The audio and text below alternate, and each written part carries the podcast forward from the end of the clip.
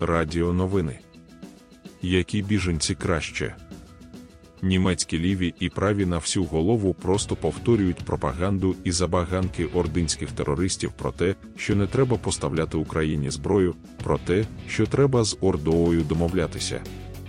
Якщо не сильно придивлятися, може здатися, що це їхня власна думка з деякими нюансами.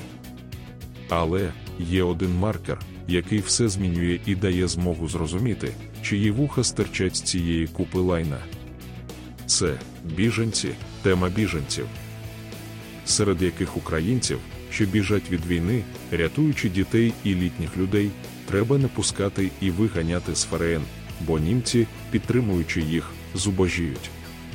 А орків, які біжать. Від чого вони біжать? Від власної, створеної особисто влади. Тієї влади і війни, які вони підтримують, просто не хочуть помирати в окопах. Орків треба приймати, підтримувати і забезпечувати усім. Мабуть, тому, що від цього німці не зубожіють.